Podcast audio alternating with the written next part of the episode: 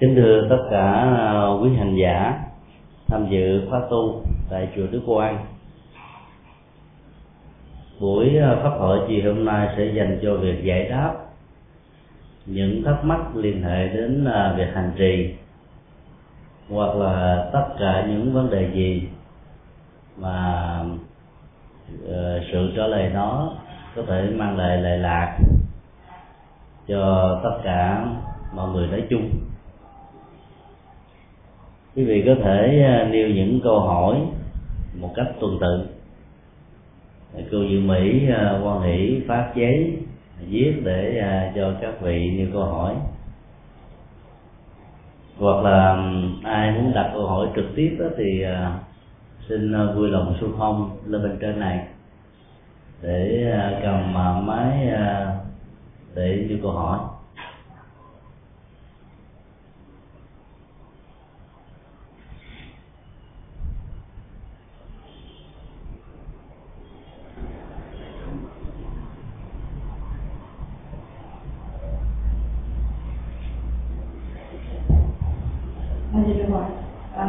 Có hai câu hỏi là quý vị ở phía nhà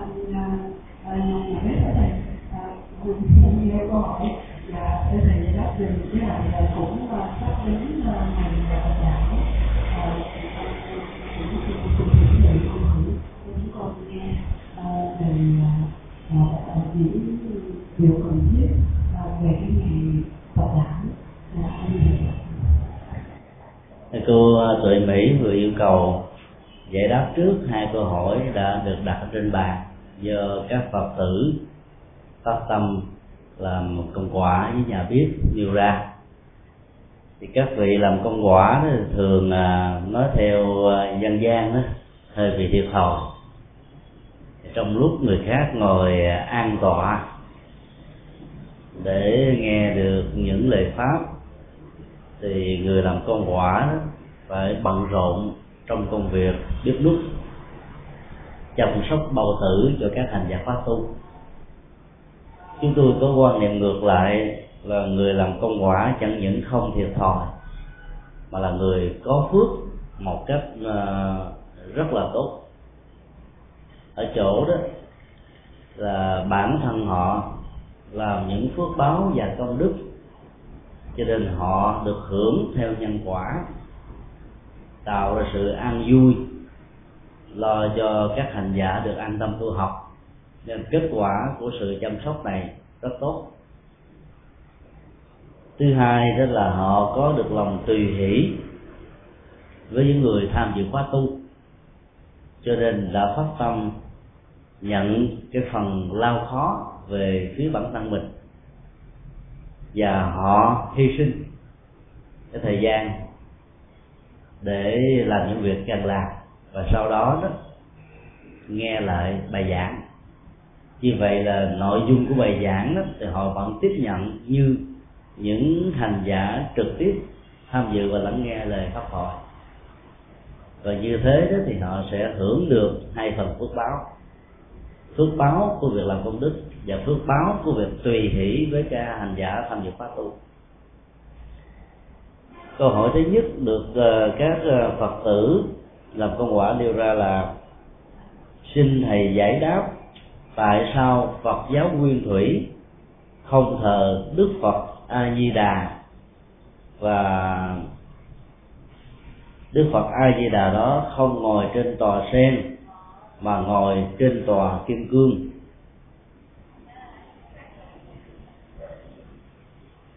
Đây là câu hỏi liên hệ đến sự khác biệt giữa hai truyền thống hành trì quan trọng nhất ở trong Đạo Phật, thường được gọi nôm na là Phật giáo Nguyên Thủy và Phật giáo Đại Thừa. Cái niệm Phật giáo Nguyên Thủy chỉ cho Phật giáo Nam Tông về phương diện địa dư, phát triển sau khi Đức Phật nhập Niết Bàn về phía nam của đất nước Ấn Độ, cụ thể như là Tích Lan, Biên Điện, Thái Lan, Lào, Campuchia, vân vân. Trong khi đó, khái niệm Phật giáo Đại Thừa đó thường được sử dụng đồng nghĩa với Phật giáo Bắc Tông, tức là phát triển về phương diện miền Bắc của đất nước Ấn Độ, trải qua các quốc gia như Trung Quốc, Nhật Bản, Triều Tiên, Tây Tạng và Việt Nam.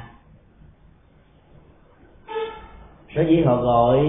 hình thái đạo Phật Nam Tông là Phật giáo Nguyên Thủy là bởi vì theo họ, hình thái Phật giáo này giữ được những chất liệu mà giá trị của nó gần nhất với thời kỳ của Đức Phật có mặt. Tất cả những giáo nghĩa được giảng dạy trong kinh tạng Pali, cụ thể là 5 bộ kinh Trường Bộ, Trung Bộ, Tương Ưng, Tăng Chi và Tiểu Bộ kinh, phản ánh một cách rất là logic và thống nhất tất cả các quan điểm hay là triết lý của Đức Phật. Trong khi đó, gọi đạo Phật Đại Thừa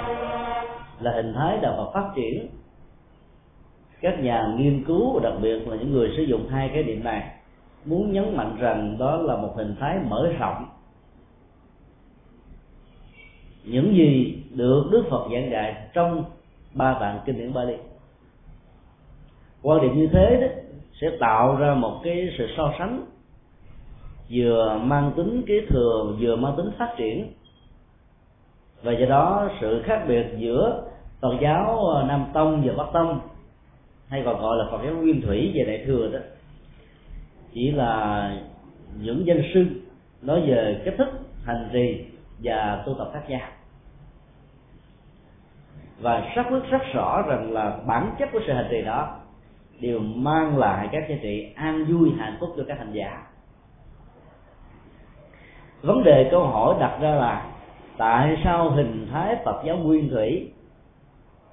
không thờ phượng Đức Phật A-di-đà như là trong truyền thống Phật giáo Đại Thừa, đặc biệt là Tịnh Độ Tông?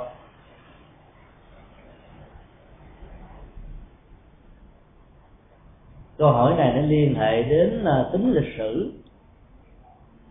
cũng như là phương pháp luận, văn bản học về sự ra đời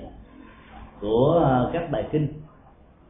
mà sự mô tả của nó gắn liền đến pháp môn Tịnh Độ, mà trọng tâm nhất của pháp môn này là hình ảnh của Đức Phật A Di Đà. Trong 3 kho tàng kinh điển Nguyên Thủy, tức là kinh đạo Pali, hình ảnh của Đức Phật A Di Đà không có hiện hữu, vì ngài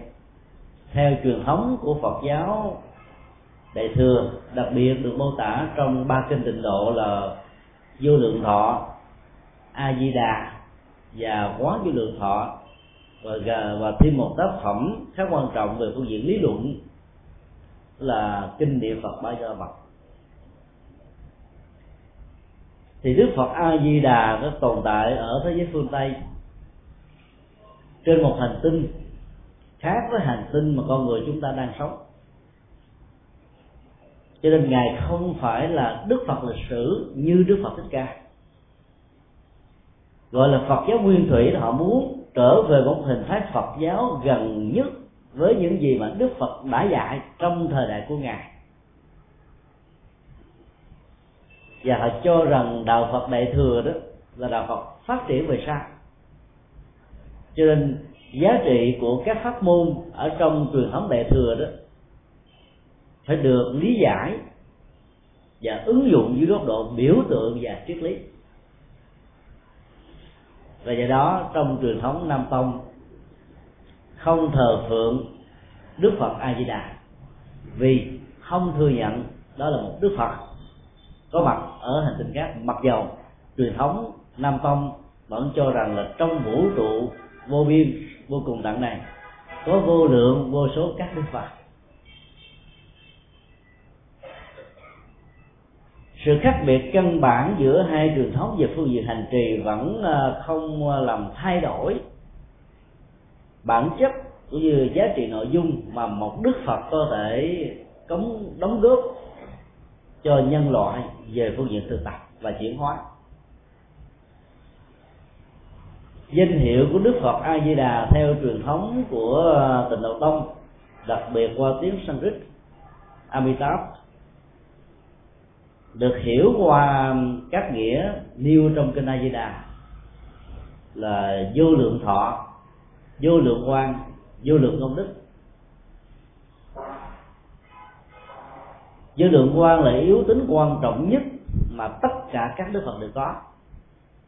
Tuệ giác không giới hạn, tuệ giác tối thượng. Tuệ giác đó có thể chuyển hóa hết tất cả nỗi khổ niềm đau, mang lại an vui và hạnh phúc cho con người. Trong khi đó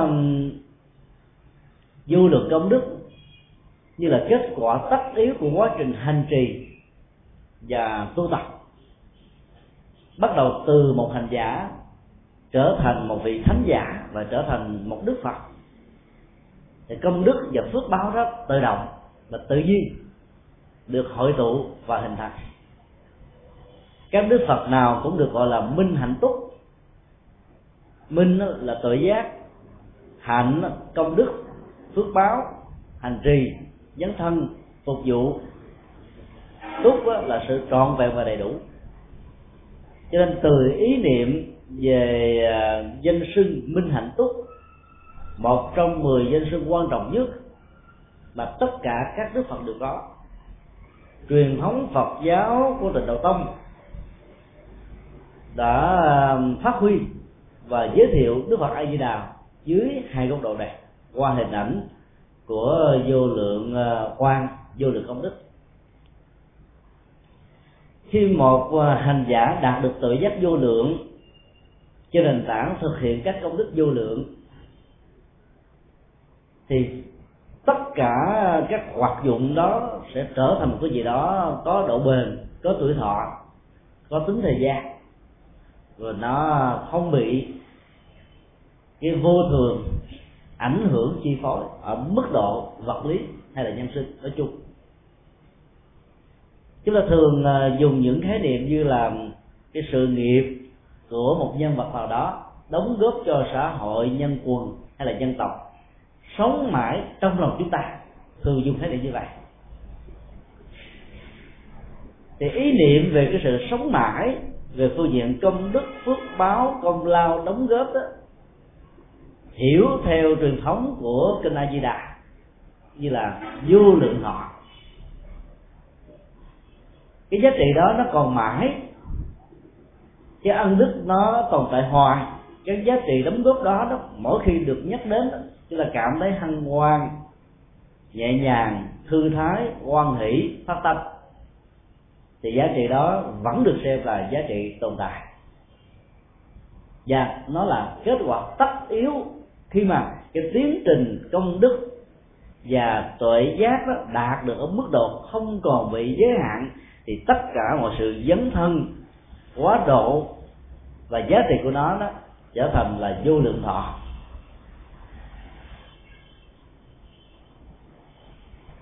Cho nên khi tiếp cận Phật giáo Đại Thừa dưới góc độ của biểu tượng và triết lý, đặc biệt là thông qua việc phân tích ứng dụng hành trì danh hiệu của chư Phật và Bồ Tát, chúng ta thấy là con đường tu tập mang lại kết quả rất lớn. Phật giáo Nam Tông vì đặt nặng về phương diện truyền thống và nguyên thủy, cho nên những gì không được nêu ra trong kinh tạng Đại Thừa, kinh tạng Pali sẽ không được thừa nhận như là những giá trị lịch sử. Điều đó không có nghĩa là phủ định giá trị triết lý hành trì qua hình ảnh của Đức Phật A Di Đà. Cho nên các Phật tử hành giả khi tiếp xúc với truyền thống Nam Tông, hoặc là trong các sự giao lưu đối tác với các hành giả, những người bạn đồng tu theo truyền thống nguyên thủy này, thì dầu cho những người đồng tu không thừa nhận Đức Phật A Di Đà, cũng đừng vì thế mà quý vị cảm thấy mất phương hướng, mất niềm tin về triết lý hành trì vô lượng quang, vô lượng thọ, vô lượng công đức. Như chúng tôi vừa nói là tiếp xúc với kinh tạng Đại Thừa đó, để có giá trị lớn đó, chúng ta phải tiếp xúc với ý nghĩa, biểu tượng và triết lý, góc độ của lịch sử,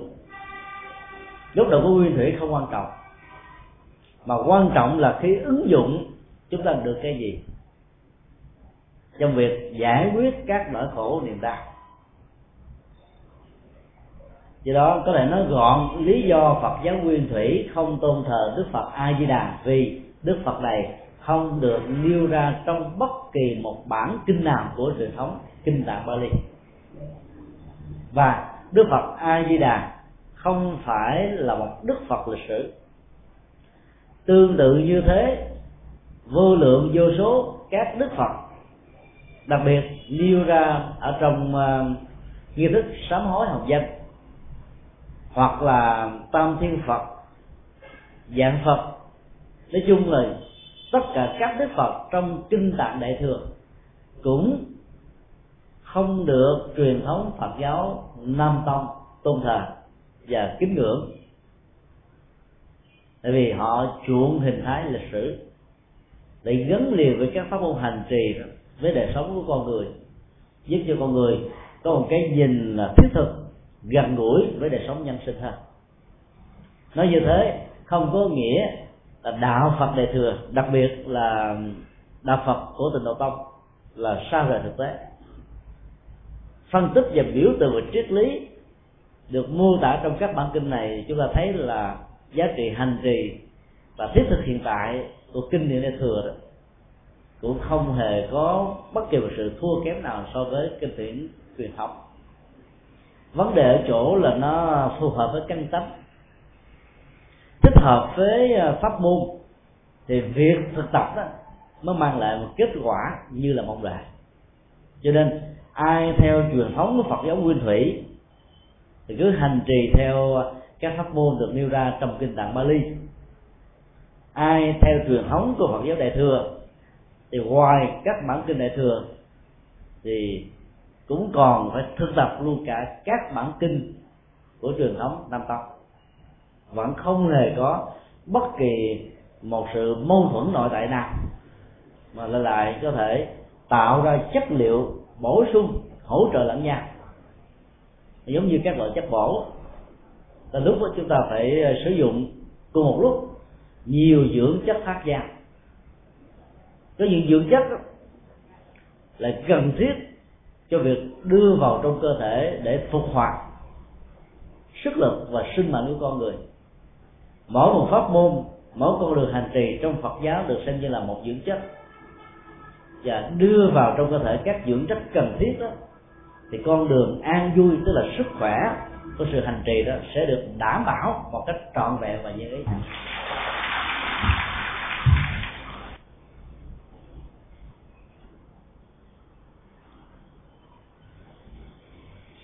Câu hỏi kế tiếp cũng liên hệ đến Phật giáo Nguyên Thủy.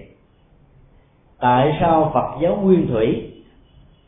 không tụng đọc kinh Diệu Pháp Liên Hoa? Trong câu hỏi đầu, chúng tôi vừa giới thiệu một cách bao quát trong truyền thống của Phật giáo Nam Tông, nhấn mạnh đến lúc đầu của Đức Phật lịch sử, tức là Đức Bổn Sư Thích Ca Mâu Ni. Do đó, việc tôn thờ các Đức Phật ở các hành tinh khác không được nêu ra trong kinh tạng Pali là không cần thiết. Thì tương tự như thế, tất cả các bản kinh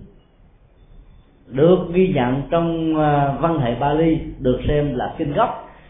kinh gần gũi với những gì đã được Đức Phật giảng dạy trong suốt thời gian có mặt của Ngài. Còn các bản kinh Đại Thừa, cụ thể như là kinh Diệu Pháp Liên Hoa, kinh Bát Nhã, kinh Đại Bảo Tích, kinh Địa Tạng, kinh Du Lan, kinh Viên Giác và hàng loạt hàng ngàn các bản kinh Đại Thừa còn lại cũng đều không được truyền thống Phật giáo Nam Tông thừa nhận như là những lời dạy của Đức Phật. Sự khác biệt về quan niệm như trên đó, nó đã trở thành sự tranh luận về học thuật, cũng như là các truyền thống Phật giáo từ xưa đến nay. Trong rất nhiều năm qua, chúng tôi đã từng nỗ lực làm thế nào để dung hòa giữa tất cả các truyền thống Phật giáo, để cho tất cả các hành giả từ các truyền thống khác nhau này có thể chấp nhận lẫn nhau. Nỗ lực đầu tiên trong khuynh hướng đó, đó là việc thiết lập và cho ra đời một bản kinh được gọi là Kinh Tụng Hàng Ngày, tập hợp 49 bài kinh căn bản của hai truyền thống Phật giáo Nam Tông và Bắc Tông. Chúng tôi đã rất ý thức không sử dụng Đại Thừa và Nguyên Thủy, vì hai khái niệm đó, nó tạo ra sự tranh luận. Khi cho rằng mình là Nguyên Thủy đó, thì niệm kéo theo sau tất cả những gì không thuộc về cái gọi là Nguyên Thủy đó, đó được gọi là phát triển. Và phát triển cũng có nghĩa là không phải do Đức Phật đó. Cho nên giá trị hành trì của những gì được gọi là phát triển sẽ khó có thể được tất cả các Phật tử thuộc nhiều truyền thống Phật giáo khác nhau chấp nhận. Và khi cho rằng mình là Đại Thừa đó, thì thỉnh thoảng sẽ có tâm lý kéo theo rằng những cái không thuộc về những bản kinh như vừa nêu là tiểu thừa, tức là cỗ xe nhỏ, đáp ứng cho các hành giả với tâm niệm hẹp hòi, chăm lo cho giải thoát của bản thân, nhưng có thể không quan tâm, không màng đến cái giải thoát của bản thân nhau. Những mâu thuẫn về truyền thống đó đã có mặt mấy ngàn năm trong lịch sử phát triển của Phật giáo, và nếu ngày hôm nay chúng ta không mạnh dạn xóa đi các mâu thuẫn về sự việc đó, thì hành giả của hai truyền thống khác nhau vẫn xem nhau là những người xa lạ, dầu đều tự xưng mình là những người Phật tử sống theo lời Phật dạy, và kết quả là sự an lạc bị đánh mất. Cho nên trong cái nghi thức Kinh Tụng Hàng Ngày, 35 bài kinh đầu đó chúng tôi tuyển chọn từ phần lớn kinh tạng Pali, đặc biệt là Trung Bộ Kinh, Trường Bộ Kinh, Tương Ưng, Tăng Chi và Tiểu Bộ. 14 bản kinh còn lại cho thực chất là được trích dẫn, hoặc là trọn bài kinh, hoặc là một phẩm quan trọng trong các bản kinh Đại Thừa. Trong đó có một phẩm thuộc về kinh Diệu Pháp Liên Hoa. Chúng tôi sở dĩ làm như thế là muốn cho tất cả những hành giả thuộc truyền thống của Nam Tông đó, vì chấp nhận 35 bài kinh đầu thuộc kinh tạng Pali, dễ dàng có thiện cảm để chấp nhận mười mấy bài kinh sau của truyền thống Đại Thừa. Và tương tự như thế, các hành giả tự xưng mình là Đại Thừa, tâm đắc với 14 bài kinh sau đó, có thể dễ dàng chấp nhận luôn 35 bài kinh đọc, và thấy rằng là tư tưởng, triết lý, giá trị, hành trì, các chất liệu chuyển hóa và năng lượng mang lại an vui hạnh phúc của 49 bài kinh này là giống nhau, không có gì là xa khác. Và khác chăng là cách thức mô tả, diễn đạt, phân tích trong từng bài kinh, vì đối tượng căn cơ của các bài kinh hoàn toàn khác biệt. Cho nên là nỗ lực đó đã có được một sự khích lệ đáng căn bản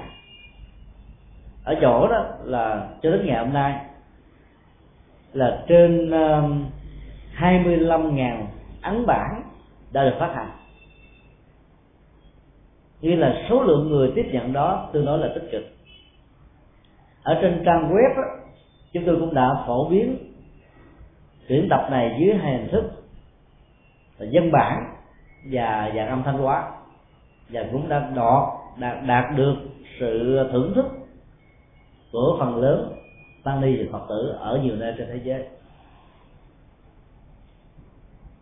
Truyền thống Phật giáo Nguyên Thủy không đọc tụng kinh Pháp Hoa, vì cho rằng đây là bản kinh phát triển về sau. Khi cho rằng đó là một bản kinh được phát triển về sau đó, thì chắc chắn rằng là các giá trị của đó nó sẽ không bằng như là những gì được gọi là kinh tạng Nguyên Thủy. Cho nên các quan niệm cho rằng mình là Nguyên Thủy và cái khác là phát triển, cũng như cho mình là Đại Thừa và cái khác là Tiểu Thừa, đều là các quan điểm có thể dẫn đến những sự xung đột nội tại ở trong bản thân của từng hành giả và nó có thể dẫn đến sự mâu thuẫn giữa các tông môn pháp phái, hoặc là hai truyền thống quan trọng nhất của Phật giáo trên khắp thế giới. Do đó chúng tôi xin đề nghị là chúng ta không nên sử dụng hai khái niệm Nguyên Thủy dành cho Phật giáo Nam Tông và Đại Thừa dành cho Phật giáo Bắc Tông, mà hãy dùng khái niệm về phương vị, về địa dư, Phật giáo miền Nam và Phật giáo miền Bắc. Tức là hình thái Phật giáo phát triển về phía Nam của Ấn Độ như lịch sử đã từng có, và hình thái Phật giáo đi ngang qua miền Bắc của Ấn Độ, hình thành ra một loại hình Phật giáo nó gần với cuộc đời, dấn thân vào xã hội để có thể đại diện tiếng nói và làm cho các thành phần của xã hội có thể hiểu và hành được lời Phật dạy dưới nhiều hình thái khác nhau. Ở đây chúng tôi xin nói thêm một góc độ quan trọng rằng là trong suốt quá trình phát triển của Phật giáo đó, thì sự tùy duyên bất biến như là một quy luật tất yếu. Bất biến là cái cốt lõi quan trọng nhất, giúp cho việc tiếp xúc của đạo Phật với từng truyền thống văn hóa, phong tục, tập quán, giáo dục ở từng địa phương khác nhau mà vẫn giữ được cái nguyên ủy của đạo Phật. Nếu không tiếp biến cái văn hóa bản địa thì đạo Phật khó có thể được bản địa đó chấp nhận như là những thực tại văn hóa tâm linh. Cái này hơi khó hiểu chút xíu. Chúng tôi xin nêu ra một ví dụ điển hình. Cơ thể con người đó có một hệ thống miễn nhiễm nhằm một mặt là cô lập hóa tất cả những độc tố từ bên ngoài xâm nhập vào trong cơ thể thông qua con đường của sức khỏe, bệnh tật nói chung. Nếu như hệ thống miễn nhiễm đó không đủ sức để chinh phục thì nó sẽ khoanh dùng các loại vi khuẩn mới được xâm nhập vào, và do đó cái tình trạng lây lan nó sẽ không có bạn. Theo cái thức này thì chúng ta thấy là bản chất của hệ thống miễn nhiễm nó luôn tạo ra một tiến trình là loại trừ những gì không thuộc về nó ra bên ngoài khỏi cơ thể để đảm bảo được tính sức khỏe của cơ thể này. Mấy chục năm về trước, khi nền y học của Việt Nam và trên thế giới chưa đủ sáng kiến phát minh ra được những phương thuốc có thể trị những chứng bệnh như là bệnh đậu mùa, bệnh dại vân vân, thì đến những cái mùa mà cái bệnh đó có thể phát sanh đó là người ta phải tiêm chủng. Cái giống tiêm chủng nó rất là thô, nó trở thành cái thẹo rất là to ở bên tay trái hoặc là bên tay phải, có nhiều người luôn cả trái và phải. Việc tiêm chủng đó là một cách thức giúp cho hệ thống miễn nhiễm của cơ thể làm quen và đánh thắng được cái loại vi trùng già, ốm, yếu, gầy gò được đưa vào. Khi nó quen với chiến lược chiếm thuộc của các loại vi trùng này rồi thì những cái tên khỏe mạnh khác bên ngoài xâm nhập vào là cơ thể với hệ thống miễn nhiễm có thể khống chế, ít nhất là không để cho chúng lây lan. Cái tính cách kháng cự và loại trừ đó là một quy luật tất yếu đó. Ở trong nền văn hóa cũng như thế, mỗi một dân tộc đều có cái văn hóa bản địa. Trước khi đạo Phật có mặt ở trong nền văn hóa bản địa này đó, thì nó có thể có một tôn giáo khác,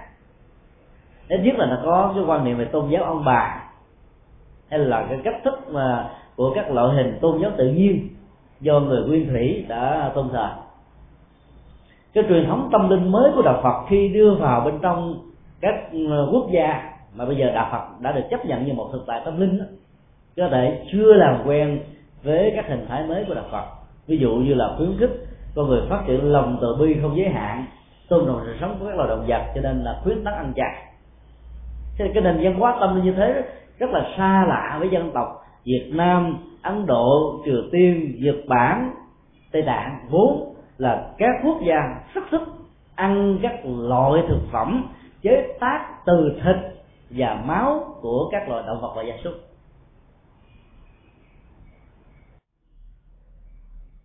Cái phương pháp hành trì tâm linh như là niệm Phật để đạt được nhất tâm bất loạn, hay là thiền quán để có được chánh niệm và tỉnh thức,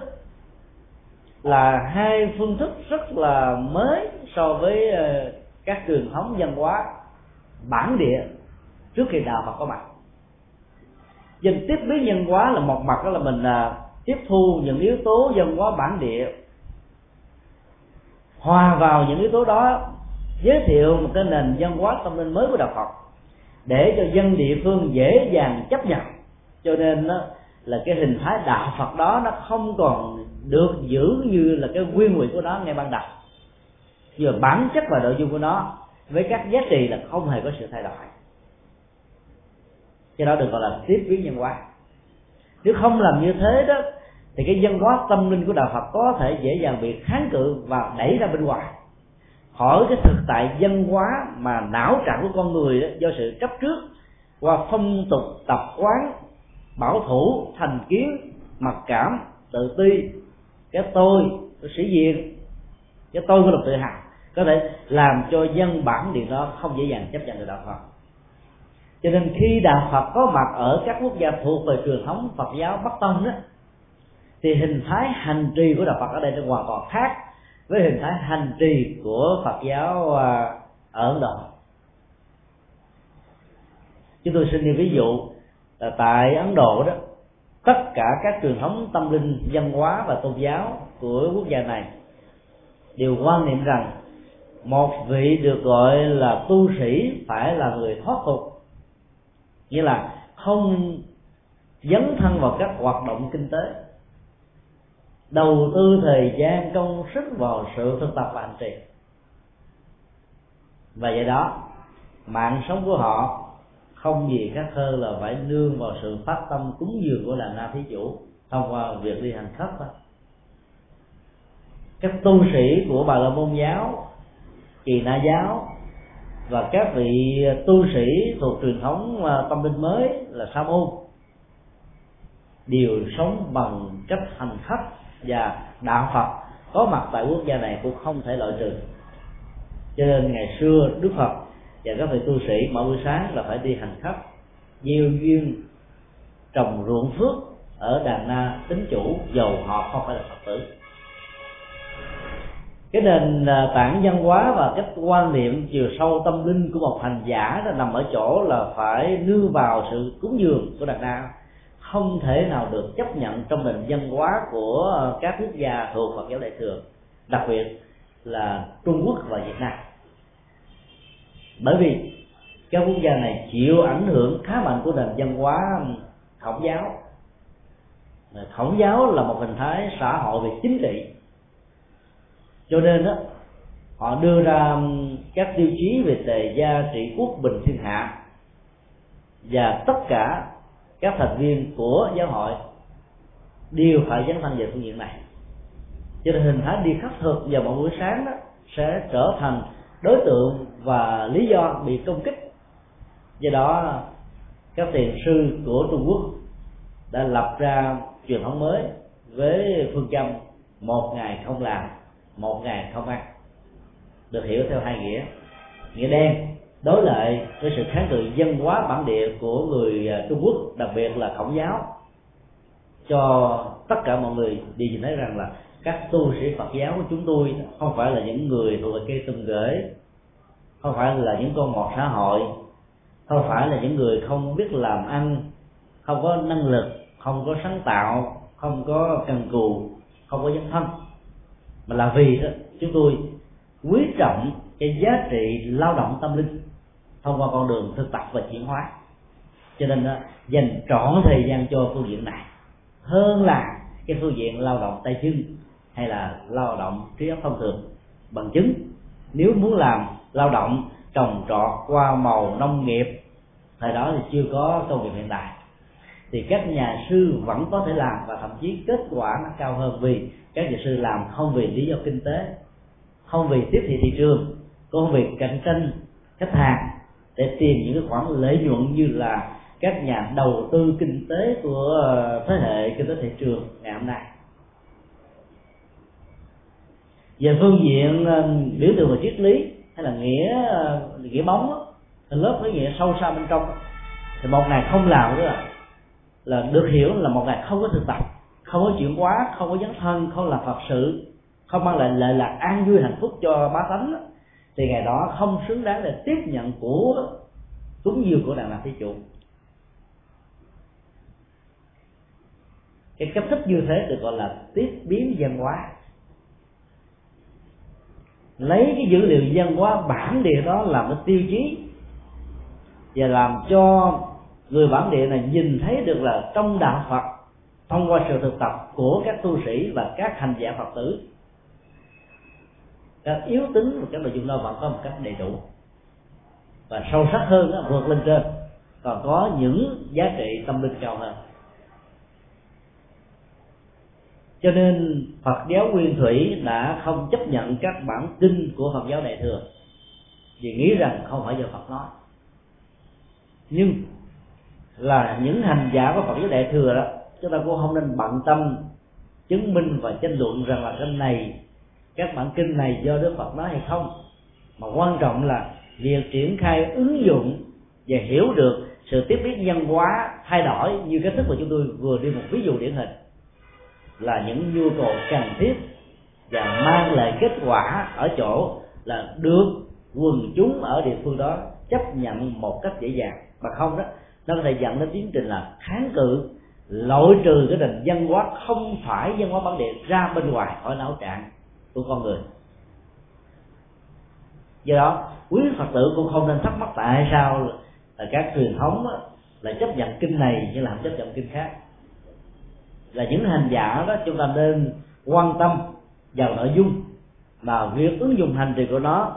có mang lại kết quả lợi lạc cho mình thật sự hay không. Cái đó là cái trọng tâm.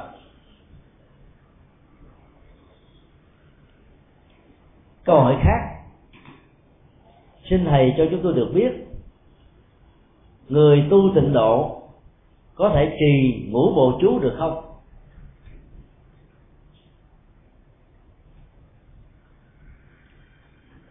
Trì chú thuộc về Mật Tông, có nhiều phương cách tiếp cận và lý giải về giá trị của Mật Tông đối với hành giả. Các hoạt dụng của Mật Tông thường gắn liền với tính cách là thần bí và màu nhiệm, thông qua việc thiết lập trạng thái tâm thức thuần nhất nương vào diệu âm của câu thần chú, vốn là tên của các vị Phật, các vị Bồ Tát, các vị hộ pháp và các vị thần thiện. Có rất nhiều lời pháp nguyện bảo hộ và giúp đỡ cho tất cả các hành giả dấn thân trên con đường đạo đức và tâm linh. Mỗi khi chúng ta trì bằng cách là mặc niệm hay là trì bằng sự phát âm ngôn ngữ ở miệng các âm thanh của câu thần chú đó, chúng ta thấy rằng là cái trường sinh học và cái độ rung cảm về phương diện âm thanh nó tạo ra các giá trị mà kinh điển này thường gọi là phạm âm, diệu âm, hải triều âm, thắng vị thế gian âm, tức là các giá trị liệu pháp thông qua việc quán chiếu và thực tập trên nền tảng của âm thanh. Bản chất của pháp môn hành trì mặc chú là nhằm thiết lập trạng thái thanh tịnh và hòa hợp giữa ba nghiệp thân khẩu và ý. Nếu các hành giả chỉ thực tập trì chú bằng cái miệng mà tâm bỏ rơi sự hành trì thì kết quả không bao giờ có. Thì lúc đó hành giả chỉ được xem như là cái máy lạnh, máy cassette hay là cái máy có con chip hiện đại. Các hành giả của Tịnh Độ Tông biết sáng tạo, dùng con chip vi tính hiện đại để tạo ra một cái máy niệm Phật phát sóng 24 giờ trên một ngày với giá tiền rất rẻ để nhắc nhở danh hiệu của Đức Phật cho mình biên mặt những tâm bất loạn. Ngày nay trên thế giới thì các hành giả Mật Tông chưa làm điều đó đối với các câu thần chú hay là ngũ bộ chú. Giả sử trong tương lai người ta sáng tạo và làm cách tương tự như là Tịnh Độ Tông, có những cái máy hay là niệm Phật thì là niệm thần chú đấy, thì chúng ta phải xác quyết rất rõ rằng là nếu cái phần tâm không được thiết lập trong chánh niệm tỉnh thức khi mà các câu thần chú được gia trì và thực tập đó, thì chúng ta chỉ là một cái máy, và do đó kết quả của sự hành trì không lớn. Khi thân và khẩu đó đã đồng nhất trong việc tuyên xưng và lặp đi lặp lại một câu thần chú, thì lúc bấy giờ cái thân của chúng ta sẽ trở nên trang nghiêm, thanh tịnh, nhẹ nhàng, thư thái, vững chãi, thảnh thơi. Kết quả đó đạt được cũng giống như một hành giả niệm Phật nhất tâm bất loạn và một vị thiền giả đạt được chánh niệm về tỉnh thức. Bản chất kết quả của ba pháp môn này vốn không khác nhau. Vấn đề ở chỗ là cách thức thực tập khác nhau. Tại sao lại có nhiều cách thức thực tập? Vì có nhiều căn tánh. Những người thích chủ nghĩa thần bí, thích sự mầu nhiệm, thích tha lực, thích sự hỗ trợ, thì việc đi vào pháp môn Mật Tông qua việc trì Ngũ Bộ Chú hay là An Mi Bất Di Hồng hoặc là chú Đại Bi sẽ giúp cho họ dễ dàng thiết lập chánh niệm và tỉnh thức hay là nhất tâm bất loạn hơn là sử dụng các pháp môn còn lại. Còn đối với các hành giả thích làm dạng hạnh công đức phước báo và dấn thân về phương diện sự thực tập miên mật với lòng tôn kính hành trì gắn liền với phong tục tập quán văn hóa ở từng vùng đó, thì việc đi theo truyền thống Tịnh Độ Tông lại thích hợp hơn. Còn những người thích trầm mặc, lặng lẽ, hướng nội, hạn chế không thích giao tế, hoặc là trong công việc làm ăn buôn bán quá nhiều căng thẳng mỏi mệt, thì việc thực tập thiền quán như là một cái nhu cầu trước nhất là tạo ra trạng thái buông thư của thân, và cái đến đó, nó thiết lập trạng thái buông thư của tâm, do đó giá trị an vui hạnh phúc có mặt, thì nên thực tập và hành trì pháp môn thiền. Vấn đề ở chỗ là nó tùy thuận với căn tánh, thích ứng với pháp môn thì kết quả nó có.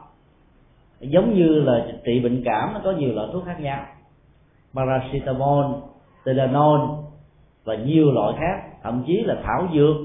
ở Tây Tạng, thảo dược Trung Quốc, thảo dược Việt Nam, thuốc Bắc, thuốc Nam Ấn Độ, thuốc Bắc Ấn Độ, thuốc Nam Triều Tiên, thuốc Bắc Triều Tiên và nhiều loại thuốc Nam, thuốc Bắc của nhiều quốc gia khác vẫn có thể trị dứt điểm chứng bệnh cảm mà một con người có thể có. Cái phương thuốc hoàn toàn khác nhau, kết quả trị liệu là một thôi. Do đó là người tu Tịnh Độ đó chẳng những không có bất kỳ một trở ngại nào về phương diện trì chú, mà còn đó có thể vận dụng thêm trì chú vào trong sự hành trì của mình để có thêm những sự hỗ trợ cần thiết. Trong các nghi thức tụng niệm được truyền thừa tại Trung Quốc, Việt Nam, Triều Tiên và Nhật Bản, chúng ta đều thấy nó có một sự hài hòa giữa ba tông. Tịnh Độ Tông làm nền tảng chiếm khoảng 60% nội dung của nghi thức, Mật Tông á chiếm khoảng 10% và 30% còn lại thuộc về Thiền Tông. Ví dụ như các nghi thức dẫn nhập đều có cái phần là tịnh tam nghiệp chân ngôn rồi nhiều câu thần chú khác nữa, để hỗ trợ và nhắc với chúng ta rằng là muốn hiểu sâu, trì sâu, có kết quả sâu về lời Phật dạy thông qua một cái nghi thức tụng niệm đó, thì trước nhất chúng ta phải làm cho ba nghiệp này thanh tịnh. Nếu tâm không thanh tịnh đó, thì việc tụng kinh chỉ là một cái máy thôi, chúng ta không nhớ được những gì Đức Phật đã dạy và biến Đức Phật trở thành một vị thần linh ban phúc hạn chế họa cho mình. Vì vậy đó kết quả đạt được chẳng là bao ngoài cái phước báo tôn kính Phật. Do đó các tổ Trung Hoa đã gắn thêm những hỗ trợ của thần chú, vì việc đọc tụng thần chú là không nhằm tìm hiểu nội dung và nghĩa lý của nó. Nó như là một cái liệu pháp về âm thanh với cái độ du dương trầm bổng, màu nhiệm, nhẹ nhàng, thư thái, đưa con người vào trong thế giới thực tại của đạo tâm. Cho nên việc trì chú như thế nó sẽ có được những hỗ trợ rất cần thiết. Cho đó hành giả Tịnh Độ Tông trì chú nói chung, ngũ bộ chú nói riêng, không gì có sự trở ngại cả, với điều kiện chúng ta phải hiểu là bản chất của các pháp môn là dung thông với nhau, nhằm tạo ra chất liệu an vui, hạnh phúc, giải thoát, thảnh thơi. Và tương tự như thế đó, thì các hành giả không nên quan niệm pháp môn này là cao siêu, pháp môn khác đó là pháp kém, pháp môn này là chánh tông, pháp môn khác là bằng môn tả đạo. Phải hiểu là bản chất của các pháp môn không có cao, không có thấp. Giá trị trị liệu của nó đó và sự thích ứng đó mới tạo sự cao và thấp. Do đó các hành giả có thể hành trì thiền, mật, tịnh, dung thông, với điều kiện là các pháp môn đó được xem như là những phương tiện, giống như một chiếc bè giúp người qua sông. Bè là phương tiện chuyên chở ở trên sông nước. Ngày nay đó đường bộ đó đã được hoàn chỉnh, phương tiện thuyền bè nó không có hiệu quả về phương diện nhanh chóng và nhiều như là xe cộ. Ngoài ra người ta còn có loại xe lửa, ngoài xe lửa còn có những loại xe điện ngầm, ngoài những loại xe điện ngầm còn có máy bay. Nói chung là nhiều phương tiện chuyên chở khác nhau, ai thích hợp với loại hình chuyên chở nào thì đi trên chuyên chở đó thì giá trị hạnh phúc nó sẽ có. Có người thích đi tản bộ trong du lịch mà đưa họ đi trên máy bay là không thích hợp rồi. Họ dù nhanh nhưng mà họ không có cảm thấy hạnh phúc và hứng thú. Người thích đi máy bay mà mình buộc họ ngồi trên ngựa, chạy qua những cảnh vật này, quan sát những cảnh đẹp nọ, lại càng mất hứng thú. Cho nên các pháp môn cũng như thế. Nếu hành giả đặt câu hỏi này, thích trì những câu thần chú với tư cách là một hành giả Tịnh Độ Tông, thì vẫn tiếp tục trì, không sao cả.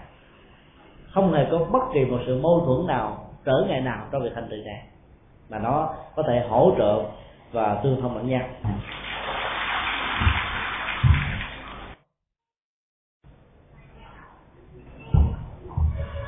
Thì là một Phật tử của Thánh Tây Tạng xin được gọi lên hỏi. Xin đi hỏi.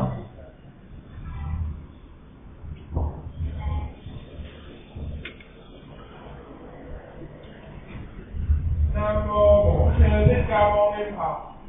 Kính bạch Đại Đức Giảng Sư, con có một câu hỏi liên quan về bài giảng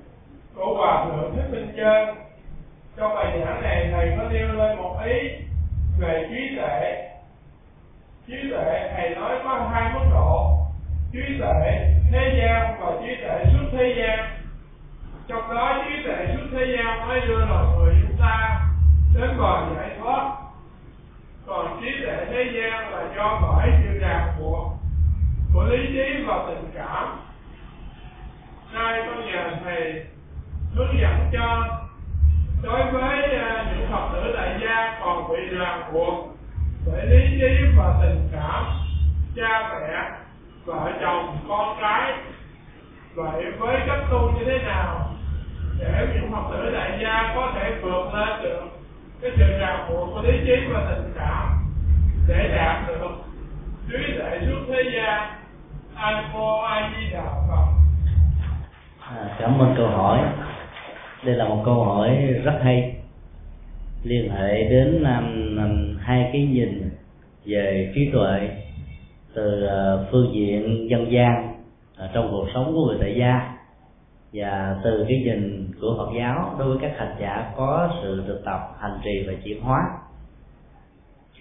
Câu hỏi cũng đã tóm tắt lời giải thích của Hòa Thượng Thích Minh Chân về bản chất trí tuệ thế gian và bản chất của trí tuệ xuất thế gian. Trí tuệ thế gian là một cái cách sử dụng ngôn từ vay mượn khái niệm thuật ngữ của nhà Phật để chỉ cho cái phần tri thức của con người, bao gồm các giá trị thông minh, sáng láng, và các ứng dụng của nó trong các lĩnh vực mà cao nhất là phát minh khoa học và các ngành nghề khác nhau. Tức là trí tuệ đó nó có thể đạt được thông qua giáo dục và kinh nghiệm cũng như là sự truyền đạt từ thế hệ này sang thế hệ khác. Nó có cái tính giới hạn ở chỗ đó, nếu sự truyền đạt và các kinh nghiệm đó là một phiến diện thì trí tuệ từ thế hệ trước được truyền sang thế hệ đi sau đó, nó chỉ đạt được ở mấy mươi phần trăm. Nó nương vào rất nhiều các yếu tố như là loại suy, quy nạp, diễn dịch, tổng hợp là, hoặc là bao gồm hết tất cả những thứ này để có được một tri thức, một kiến thức. Và do đó nó vẫn có những tình huống không thể loại trừ được là suy luận sai, diễn dịch sai, quy nạp sai, tổng hợp sai, rồi bao gồm hết tất cả cái đó dưới phương diện và góc độ sai. Thỉnh thoảng chúng ta vẫn bị rơi vào tình huống như trên. Do đó trí tuệ của thế gian là một loại tri thức của các giác quan thôi, nói về Phật giáo, mà hoạt dụng chính yếu của nó là thức thứ sáu, tức là ý thức. Bản chất của ý thức nó bị giới hạn bởi tất cả tính điều kiện. Khi hội đủ hết tất cả các điều kiện, việc lý giải, giải mã, phân tích đúng phương pháp luận có thể dẫn đến một kiến thức chuẩn xác mà thế gian thường gọi là trí tuệ. Còn giải mã, phân tích sai phương pháp luận đó, thì A có thể trở thành B, B trở thành A trở thành phi A trở thành A, tức là đảo lộn. Cái đó được Kinh Tạng Phật giáo Đại Thừa gọi là điên đảo mộng tưởng. Mặc dù người thế gian vẫn tự xưng mình là người có trí tuệ, nhưng các quan niệm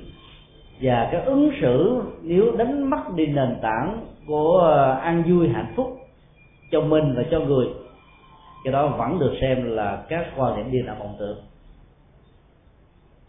Khoa học ngày nay đã phát minh ra các loại vũ khí nguy hại, độc hại nhất, tức là các bom nguyên tử, hạt nhân, với sức tàn phá gấp 100.000 lần so với những quả bom thông thường. Cái đó, đó được các nhà khoa học xem như là đỉnh cao của trí tuệ khoa học. Nhưng đối với Phật giáo đó, cái đó được gọi là vô minh, vì bản chất của đó, đó dẫn đến sự hủy diệt bằng sống. Cái đó nó gắn liền với nỗi khổ niềm đau. Mặc dù người ta lý giải và biện hộ việc chế tác ra các loại bom là để bảo vệ cho hòa bình, theo học thuyết đó, chuẩn bị chiến tranh tốt nhất là để bảo vệ hòa bình tốt nhất. Cái hòa bình đó là hòa bình của một cưỡng lực dùng một cái mạnh để khống chế một cái yếu hơn đó.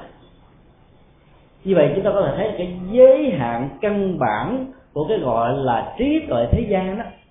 nằm ở chỗ tăng trưởng tri thức của con người, và các tri thức đó nó gắn liền với cái tôi hãnh diện, cái tôi tự hào, cái tôi mặc cảm, cái tôi tự ti, cái tôi với nhiều góc cạnh khác, và nỗi khổ niềm đau theo đó có mặt. Cho nên người có tri thức như là các tiến sĩ về phương diện học vị, các giáo sư như là các học hàng, các nhà khoa học gia, các nhà nghệ thuật, các nhà mỹ thuật, các nhà giáo dục, bất cứ là các nhà hay là gọi là sĩ, như là những khái niệm tôn trọng cái vai trò tri thức và trí tuệ của người đó cỡ nào đi nữa, nhưng nếu người đó không biết cách làm hạnh phúc cho bản thân mình và hạnh phúc cho tha nhân trên nền tảng không gây một phương hại nào cho những người khác, thì người đó vẫn được xem là người không có trí tuệ theo quan điểm của Đạo Phật. Từ đó cái ý niệm về tuệ giác trong Đạo Phật nó khác hoàn toàn với ý niệm trí tuệ như người thông thường đã sử dụng. Trí tuệ trước nhất ở trong Phật giáo là một loại nhận thức, nó phản ánh đúng với bản chất của nhân quả và duyên thể đối với bản thân mình và mọi sự vật hiện tượng giữa xung quanh. Ai có nhận thức nhân quả là người đó gọi là người có trí tuệ. Ai tin vào nhân quả là người đó có được trí tuệ. Ai sống với nhân quả là người đó có được với trí tuệ. Tại sao như thế? Là bởi vì đó, người có niềm tin về nhân quả sẽ có được trách nhiệm đạo đức, không chỉ ở đời này mà còn ở đời sau. và thấy rất rõ sau khi con người qua đời không mất hẳn. Con người phải tiếp tục tái sanh để chấp nhận những gì mà mình đã tạo ra tốt hay là xấu đối với bản thân, tha nhân và xã hội nói chung. Cho nên kiến thức về nhân quả, hành trì về nhân quả sẽ giúp cho con người có được trí tuệ ở giai đoạn phương pháp luận và nhận thức luận. Kế tiếp nữa, kinh còn mô tả một người được gọi là có trí tuệ đó, thì cái đó phải có hai loại tri thức căn bản kế tiếp, tức là thấy rõ mọi sự vật hiện tượng trong cuộc đời này đó là vô thường, bị biến dịch bởi thời gian chi phối một cách rất là khốc liệt. Tất cả những gì chúng ta mong đợi ở trong giờ giây phút trước đó, nó không còn tồn tại một cách đông nhất ở giây phút ở hiện tại, và tương tự cái biến dịch đó nó cuốn trôi với tương lai. Thừa nhận có tính chất biến dịch về phương diện thời gian, chúng ta thấy rất rõ có quá khứ, hiện tại, vị lai. Hành động, lời nói, việc làm, tư duy, tâm tưởng, nhận định, đánh giá, giao lưu, đối tác của con người theo một cái chiều thời gian quá khứ, hiện tại, vị lai như thế, mặc dù bị biến dịch nhưng nhân và quả của chúng đó vẫn được truyền thừa một cách tương thích. Chúng tôi dùng khái niệm tương thích, nghĩa là nó thống nhất giữa nhân và quả về phương diện tính chất. Ở đây nó không có sự thống nhất về phương diện khối lượng, số lượng. Nhân quả dân gian đó, hiểu rất là lệch lạc ở chỗ đó, trồng dưa được dưa, trồng đậu được đậu. Đó là cái cách nói nôm na về phương diện tính chất thôi. Chúng ta trồng dưa, chúng ta không thể được đậu, chúng ta trồng đậu không thể được trái dừa. Cái chuyện đó là chuyện mà chúng ta dễ dàng hiểu. Cái tính chất nó không thống nhất giữa nhân và quả thì không thể tạo ra một tiến trình của nhân quả. Nhưng không nên hiểu theo nghĩa đồng nhất về khối lượng và số lượng, nghĩa là mình gieo trồng hai trái dưa thì mình được hai trái dưa, gieo trồng một cây lúa thì được một hạt lúa. Một cái lúa có thể tạo ra mấy trăm hạt lúa, cũng có thể tạo ra mấy chục hạt lúa, cũng có thể tạo ra mấy hạt lúa, cũng có thể là không tạo ra một hạt lúa nào. Cái số lượng, cái khối lượng nó bị biến dịch theo nguyên lý vô thường, nó gắn liền với duyên, điều kiện, môi trường, hoàn cảnh, nhưng tính chất của cây lúa, hạt lúa là thống nhất. Hiểu được cái tính biến dịch vô thường của thời gian thì được gọi là người có trí tuệ. Lý do tại sao? Tại vì mình không núi kéo những gì đã được diễn ra trong quá khứ. Cái gì đã trôi qua để nó trôi qua, cái gì xảy ra thì quan hệ chấp nhận, cái gì chưa đến thì không quá mỏi mệt tìm kiếm, chờ đợi, mong mỏi mà không có những nỗ lực thiết thực nào. Và đạo Phật dạy chúng ta là sống thiết thực ở hiện tại, hồi ức về quá khứ với những nỗi đau thì làm cho nỗi đau nó sống về lần thứ hai, lần thứ ba, và do đó giá trị an lạc hạnh phúc hiện tại bị đánh mất. Cho nên thấy được tính chất biến dịch vô thường của thời gian là để cho ta cắt đứt cái quá khứ, như là quá khứ khổ đau, và vun bồi ở hiện tại bằng sự tinh tấn, bằng nỗ lực, bằng sáng suốt, bằng trái tim, bằng tấm lòng, bằng tự giác, thì kết quả tương lai sẽ có một cách tất yếu thôi, chứ không cần phải nguyện cầu tha thiết gian sinh mà không hề làm bất cứ một cái gì để biến chúng trở thành hiện thực. Thì đạo lý nhân quả sẽ giúp cho chúng ta trở thành con người rất thực tế, rất sâu sắc, rất dứt khoát, rất bản lĩnh, không bao giờ chịu chấp nhận đầu hàng trước hoàn cảnh, trước nghịch cảnh, trước nỗi khổ và niềm đau. Và nhờ cái tri thức thấy rõ về biến dịch của vô thường, cho nên mình sáng suốt và dứt khoát, làm những việc cần làm, nỗ lực những gì cần nỗ lực, đạt được những gì cần đạt. Tri thức thứ ba là tri thức về vô ngã. Vô ngã về bản thân, vô ngã về mọi sự vật và thế giới vật chất nói chung. Tại sao chúng ta phải thực tập vô ngã? Là bởi vì đó, con người thường có khuynh hướng tâm lý đồng hóa cái thân này với tôi chính là thân này, hoặc là đồng hóa cái tôi với danh xưng, ngày tháng, vai trò, vị trí ở trong gia đình, ở trong xã hội, trong các mối giao lưu nói chung.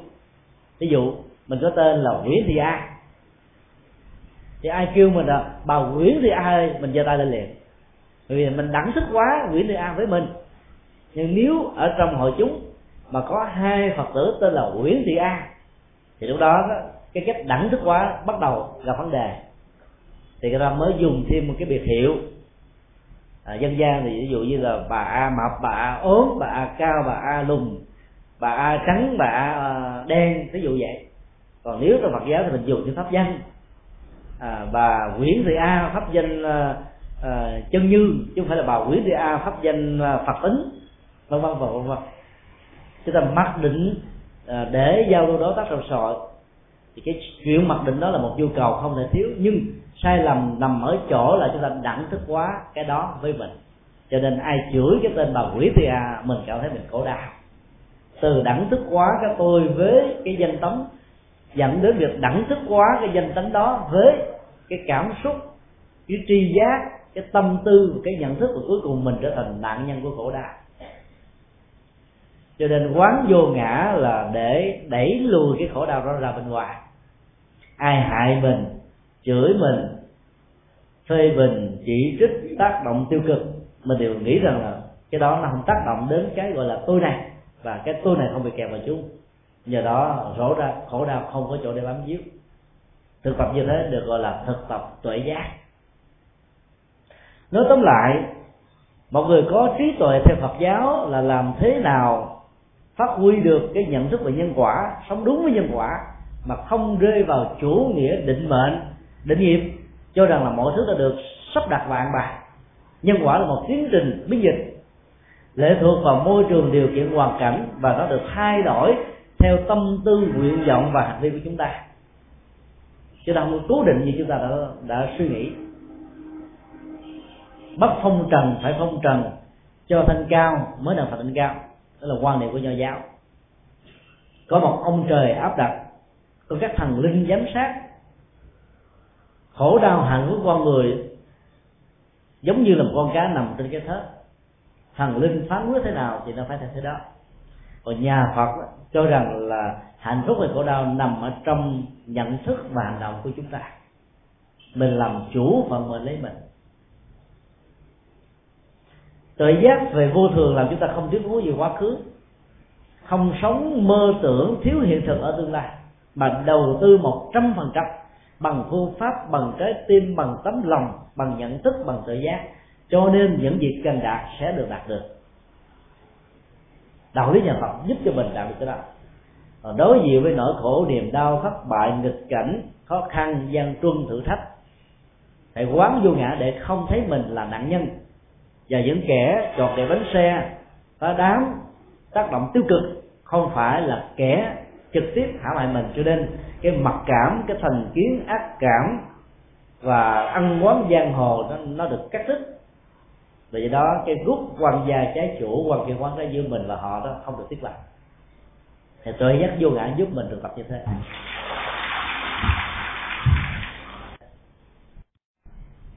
Câu hỏi của vị nam cư sĩ đặt ra là đó,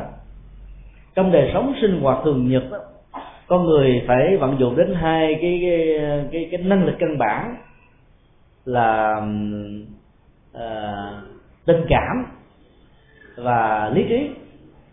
Thì hai cái đó làm thế nào để nó có thể ứng và thích hợp với cái gọi là trí tuệ của Phật giáo, để vượt ra khỏi được nỗi khổ và niềm đau. Ngày hôm qua chúng tôi chia sẻ cái phẩm đầu tiên, tức là phẩm Nhân Duyên Kinh Địa Phật Ba Gia Bạc cho khoảng 3.000 hành giả tại chùa Hoàng Pháp. Thì trong phẩm Nhân Duyên này đó, Đức Phật đã phân tích hai cái mấu chốt quan trọng dẫn đến nỗi khổ niềm đau ở kiếp người, đó là do về con người sống quá đặt nặng về tình và tưởng. Tình đó, nó thuộc về cảm xúc, tưởng thuộc về lý trí. Bản chất của lý trí đó không tốt và xấu, nhưng việc sử dụng nó theo khuynh hướng tiêu cực hay tích cực nó dẫn đến hai cái hệ giá trị mang lại hạnh phúc hay là khổ đau. Sử dụng sai bản chất của lý trí sẽ làm cho con người trở thành là khô khan, độc đoán, ích kỷ, nhỏ nhoi, sợ hãi, cọc lắm và bất cập.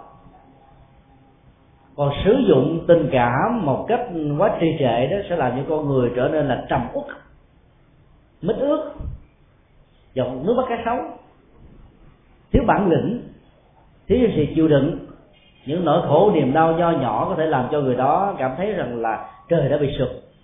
và ta là người khổ đau nhất trên cuộc đời này. Hai thái độ